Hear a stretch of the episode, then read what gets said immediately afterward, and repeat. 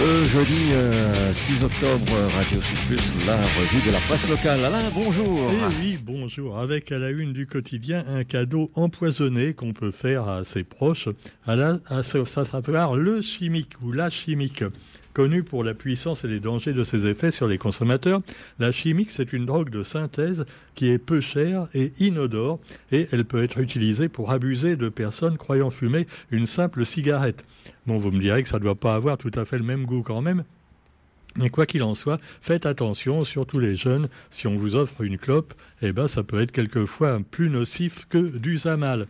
Euh, non, faut pas non plus faire de la pub pour le Zamal, pardon. À propos de Zamal, eh bien, on salue nos amis les Azaléens, que certains appellent les Amaléens. Les pauvres, ils ont eu un problème pour une occupation illégale, donc dans une parcelle marron. Alors, apparemment, c'est pas sur la commune du Tampon, mais à la frontière, hein, à la pointe, la frontière entre le Tampon et Saint-Pierre. Et euh, apparemment, bon, euh, euh, le propriétaire du terrain ne s'en occupait pas. Alors, il y avait une véritable friche avec plein de cochonneries dessus. Et les Azaléens en ont profité pour s'installer, pour squatter la parcelle, ce qui est quand même totalement illégal, puisque quand il y a un propriétaire dessus, même s'il n'y a personne, hein, c'est comme une case pareil, même s'il n'y a personne dedans depuis des années, eh ben, on n'a pas le droit de s'y installer, si elle a un propriétaire. Et alors finalement, le propriétaire en question, un agriculteur, a décidé de récupérer son bien et euh, il a fait appel pour ça carrément à une quinzaine de policiers euh, après avoir pris conseil d'un avocat. Alors bon, euh, évidemment, les policiers avaient trouvé quelque temps auparavant un petit peu de zamal dessus. Ah ouais, ça c'était l'erreur à ne pas faire. Donc c'est un prétexte supplémentaire pour virer donc les gens qui avaient monté une petite société à part, hein, voilà, des zadistes comme on dit, des activistes selon l'avocat du propriétaire du terrain, voilà, des, des méchants amaléens. Alors cela dit, six cabanes ont été détruites. Il y avait également des petites cabanes qu'ils avaient montées sur le site. Alors maintenant, évidemment, c'est encore euh, certainement plus sale qu'avant, puisqu'il va y avoir plein de restes, mais euh, probablement les déchets vont être retirés. Rappelons que quand les gens des Azalées étaient arrivés là-bas, ils avaient quand même retiré 20 tonnes de déchets, disent-ils, sur le terrain. Donc ça veut dire que le terrain n'était absolument pas occupé. Alors moi je m'étonne quand même que depuis le temps que nos amis des Azalées ont des problèmes de terrain, ils n'en aient pas encore trouvé un légalement, puisqu'ils ont quand même plein de copains agriculteurs qui ont des terrains. Ils pourraient trouver un, petit endroit pour se mettre, quoi. Alors cela dit, on espère qu'ils vont en trouver un, parce qu'ils ont essayé de faire du bien autour d'eux en plantant des légumes, en faisant de l'écologie, en aidant les plus démunis. Mais finalement, ça leur retombe dessus. Un jour, on les vire comme des malpropres. D'ailleurs, euh, certains considèrent les Azaléens comme des malpropres vraiment, ce qui est quand même un petit peu exagéré. Et c'est ainsi que l'un des, activistes, comme dit l'avocat du terrain, qui, se fait appeler Rasta, ça s'invente pas, a déploré finalement que eh ben, on les vire comme ça, alors que bah, ils plantaient des légumes, ils faisaient pousser des plantes endémiques, et même il y avait des ateliers pour enfants où ils mettaient en l'air la culture créole. Alors là aussi, il y en a qui disent voilà, ils apprennent l'indépendance hein, aux enfants, ils veulent les pousser à la révolte. Oui, évidemment. Alors cela dit, euh, bah, vous avez également d'autres sujets qui fâchent. Par exemple, le conflit entre le GIR et son imprimeur. Alors vraiment, on a des journaux pas comme les autres à La Réunion. Hein. Vous avez le quotidien qui a été l'un des seuls journaux et médias de France à boycotter le mondial de football. Et puis vous avez également le GIR qui, lui, se fait boycotter par son propre imprimeur. faut le faire quand même, tu vois, c'est extraordinaire. Donc, euh, comme Jacques Tillier, on vous rappelle que Jacques Tillier euh, n'arrêtait plus de dire du mal tout le mal qu'il pensait euh, euh, de la société, qui était pourtant celle qui imprimait son journal. Et finalement, le patron en a eu marre. Il a dit, puisque c'est comme ça, eh ben, j'imprime plus le GIR. Alors, il paraît qu'il n'a pas le droit parce que il y a la liberté de la presse. Ah, voilà. Alors évidemment, la liberté de la presse, si ça consiste à insulter les gens à longueur d'éditorial, comme le fait Jacques Tillier, je ne sais pas si c'est vraiment une liberté. Dénoncer effectivement des enfoirés qui font n'importe quoi à la Réunion et les mettre sur une corde à linge symbolique dans un dessin tous les samedis, c'est sûr que bah, ça c'est bien à la limite. Mais quelquefois, il y a des ladilafets qui sont même pas vrais. Et Jacques Tillier a tendance à prendre n'importe quelle parole de corbeau. Voilà. Euh, alors entre les corbeaux, les vautours et les hyènes, eh bien, on n'arrive plus à s'y retrouver. Alors vous avez aussi, en attendant que ça se règle au tribunal, parce que finalement, apparemment, ils veulent pas régler ça à l'amiable, ni l'un ni l'autre, ni l'imprimeur, ni Tillier. On n'est pas sorti de l'auberge. Et pendant ce temps-là, c'est le quotidien qui vend plus de journaux, puisqu'il n'y a plus que le quotidien maintenant euh, dans, les librairies et les, points de vente, puisque le GIR n'est plus là. Alors vous avez aussi dans l'actualité le projet de loi de finances c'est un sujet un peu barbare, mais ça nous concerne tous. Hein, voilà. Alors deux députés de la Réunion ont déposé un amendement concernant l'application de la TVA dans les DOM. Nathalie Bassir demande sa suppression et Karine Lebon sa disparition provisoire pour les produits de première nécessité. Donc deux, euh, voilà, deux députés euh, qui nous défendent, hein, et deux députés EES. Hein. On voudrait bien que les hommes quelquefois en fassent autant parce qu'on a l'impression qu'il y en a qui branlent rien. Hein. Bon, ah ça c'est sûr. Alors projet de loi de finances. Elles ont bien raison de protester. Bravo Nathalie, bravo Karine, et on espère que vous allez gagner. Alors vous avez aussi Daniel Moreau qui lui c'est le président de l'ADIR. L'ADIR c'est une association de, bah d'entrepreneurs euh, qui font donc euh, euh, le développement industriel de la Réunion. Et alors là, le président Daniel Moreau s'exprime dans le quotidien et appelle au soutien financier de l'État et de la région pour permettre à l'industrie locale de se transformer. Voilà, donc euh, oui, pourquoi pas mobiliser également l'épargne publique locale. Donc c'est un petit peu euh, une certaine autonomie, voilà, qu'on pourrait avoir quelque part. Quoi qu'il en soit, eh bien, il n'est pas toujours d'accord avec le MEDEF non plus, et il est très vigilant concernant l'électricité. Eh oui, parce que nous aussi, comme en métropole, on va peut-être nous demander d'économiser l'énergie. Bon, c'est pas gagné parce que déjà, il faudrait que les consommateurs eux-mêmes commencent. Et c'est pas seulement, non, en, éteignant la lumière quand on change de pièce ou en, éteignant la veilleuse de la télé ou de l'ordinateur. Ça, c'est de la foutaise. Hein. Ce qui compte le plus, c'est finalement les grosses dépenses énergivores qu'on fait.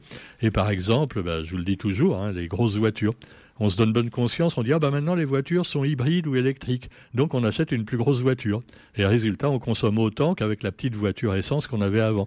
Donc attention quand même, euh, voilà, à ce que vous faites, euh, citoyens, parce que c'est vous à la base qui euh, bah, causez les problèmes. Hein. Les politiciens et les économistes après, ils font que suivre un petit peu. C'est la loi de l'offre et de la demande. S'il n'y avait pas d'offre, s'il n'y avait pas de demande plutôt, eh ben ils seraient obligés de baisser leur prix ou d'arrêter de gaspiller l'énergie avec des, produits inventés inutilement. Alors vous avez aussi dans l'actualité un colloque international sur trois jours à Saint-André sur l'esclavage. Voilà, ça fait longtemps qu'on n'avait pas parlé de l'esclavage. Moi j'attends qu'on parle des colonies, tu vois, de la colonie parce que bon, on n'arrête pas de parler d'un truc qui date d'il y a deux siècles, qui est effectivement encore dans les mémoires de tous, hein, on est bien d'accord, et puis c'est bien d'en parler, il faut continuer à en parler, l'esclavage. Mais moi je voudrais qu'on parle un petit peu plus aussi des années 1900 à 1950, le bon vieux temps des colonies, hein, avec la loi de l'indigénat. Hein, la loi de l'indigénat qui a remplacé le code noir de l'esclavage, mais qui finalement obligeait les indigènes, entre guillemets, à faire ce que voulaient les occupants et les colons. Alors euh, voilà, c'était des injustices criantes également, donc qui ne sont pas dénoncées encore très bien, à hein, la Réunion en particulier.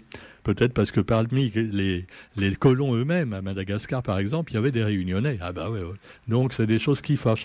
Moi j'en parle dans le livre Madagascar Project que vous pouvez trouver dans toutes les bonnes librairies. J'en profite pour me faire de la pub parce que euh, samedi je dédicace toute la journée donc à la librairie la Nouvelle Colombe au tampon librairie La Nouvelle Colombe. Euh, vous allez à Florilège, vous allez faire un tour aussi à La Nouvelle Colombe. Hein. et puis, bah, vous me verrez dans mes œuvres. Et vous avez aussi dans l'actualité les rendez-vous nature du département avec euh, les vacances scolaires qui vont débuter et des visites guidées un petit peu partout. Et puis on a parlé évidemment de, de florilège, hein, euh, voilà, avec les embouteillages un petit peu autour aussi, parce que bon, quand il y a florilège, ça bloque totalement le centre-ville. Mais enfin, il y a des choses très intéressantes qui sont donc euh, également des chanteurs comme j'arrive jamais à prononcer son nom, enfin vous voyez qui je veux dire, et on le passe souvent à la radio, Tienne Jacques Facoli. Euh, j'espère que je massacre pas son nom, en tout cas il fait des jolies chansons à découvrir. Et puis bah, vous avez aussi le chouchou en fait à Salazie. Alors il y aura certainement Miss Chouchou qui sera élue, comme d'habitude. Le programme, donc très intéressant, Tam Tam, Tam Tam Festival à Saint-Paul, le grand retour de la fête des marionnettes. Voilà, quand on dit la fête des marionnettes, euh, ce ne sont pas seulement les contribuables. Et puis le festival du centre chorégraphique de l'océan Indien, l'Alambic. On avait interrogé l'autre jour sur Radio Sud la directrice. Euh, de l'alambic, Valérie Lafont, hein, qui était venue nous voir à Radio Sud. Et là, on rappelle sur une page dans le quotidien ce festival, donc son action, valoriser les artistes qui ont un langage chorégraphique peu singulier en mettant l'accent sur la diversité. Alors évidemment, langage chorégraphique peu, un peu singulier, ça ne veut pas forcément dire totalement abstrait parce qu'on sait que les gens vont dire ah ouais mais alors euh, oui euh, on comprend rien, euh, c'est comme la peinture, hein, comme la littérature quelquefois. Ben oui mais il faut réfléchir avec sa tête des fois hein, quand on regarde des spectacles culturels. Ah oui il faut essayer.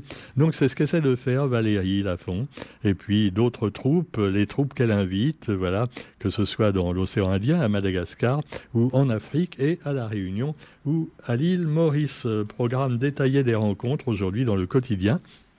Alors ça commence à trois bassins. l'alambic, euh, justement, l'alambic pour la troupe. L'alambic, ne pas confondre. Hein. L'alambic, c'est un, lieu et l'alambic, c'est la troupe. donc le 7 octobre, 10h euh, et 18h à l'alambic. Et puis ensuite, il y aura au mois de novembre plein, plein de choses à découvrir. Et puis, ben voilà, l'actualité nationale et internationale, évidemment, avec toujours les, les, projets gouvernementaux et l'État qui appelle à la solidarité. Alors, euh, voilà, c'est en matière d'énergie. Parce que, bon, on a un gouvernement.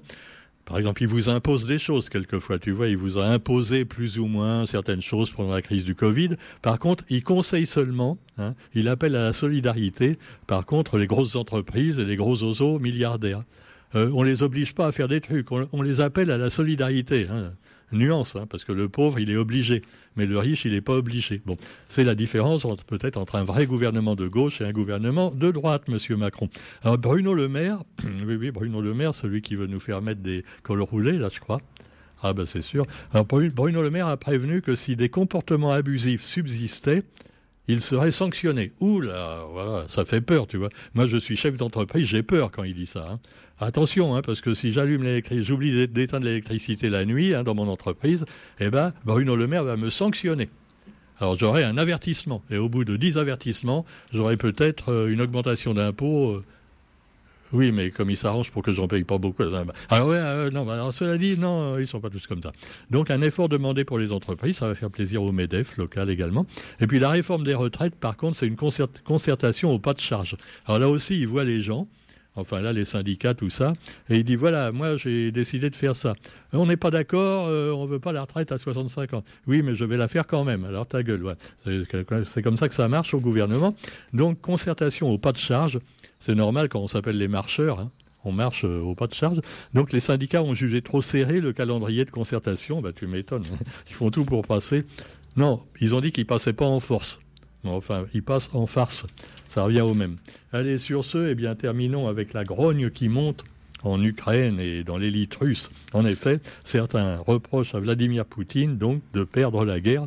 Ah ouais, parce que maintenant, il paraît que les Ukrainiens commencent à regagner des territoires qui ont été jugés indépendants par les Russes. Ah ben c'est con, hein. Alors Vladimir Poutine a dû admettre des erreurs commises lors de la mobilisation. Alors il l'avait déjà fait l'autre jour. Hein. Non, mais euh, disons que nos journaux répètent toujours un peu la même chose. Tu vois, quand c'est contre euh, Poutine, c'est normal. Hein. Alors, ah oui, surtout que c'est le méchant quand même. Hein. Alors ça a dit, c'est vrai qu'il a un peu obligé n'importe qui à se mobiliser, aller jusqu'à je sais plus quel âge, 55 ans. Ah oui, avait pas de retraite. Tu pars à l'armée, tu pars te battre en Ukraine. Alors cela dit, eh ben, une partie de l'élite russe, l'élite russe continue de s'agacer des mensonges. Voilà. Ah ben, tout le monde ment. Alors l'OPEP. Euh, Également, réunion à Vienne, décision d'une forte baisse des quotas de production de l'OPEP. Alors eux, c'est le pétrole. Hein. Non, ce n'est pas les fuites dans les gazoducs, là c'est encore autre chose. Et alors, ils veulent couper un peu de quotas de production de pétrole pour soutenir les prix. Et alors, évidemment, euh, les USA ne sont pas d'accord. Et elle a accusé les, les Arabes, donc de l'OPEP, de s'aligner avec Moscou. Oh, ça va être l'Orient contre l'Occident, tu vois, c'est terrible. Pendant ce temps-là, eh bien, on pourrait revenir également à la Corée du Nord et à la Corée du Sud, et euh, la Corée du Nord qui a envoyé un missile au-dessus du Japon. Oh, heureusement qu'il n'est pas tombé sur le Japon. Alors donc, euh, la Corée du Sud et les États-Unis ont riposté, et donc ils ont lancé une salve de missiles également à courte portée.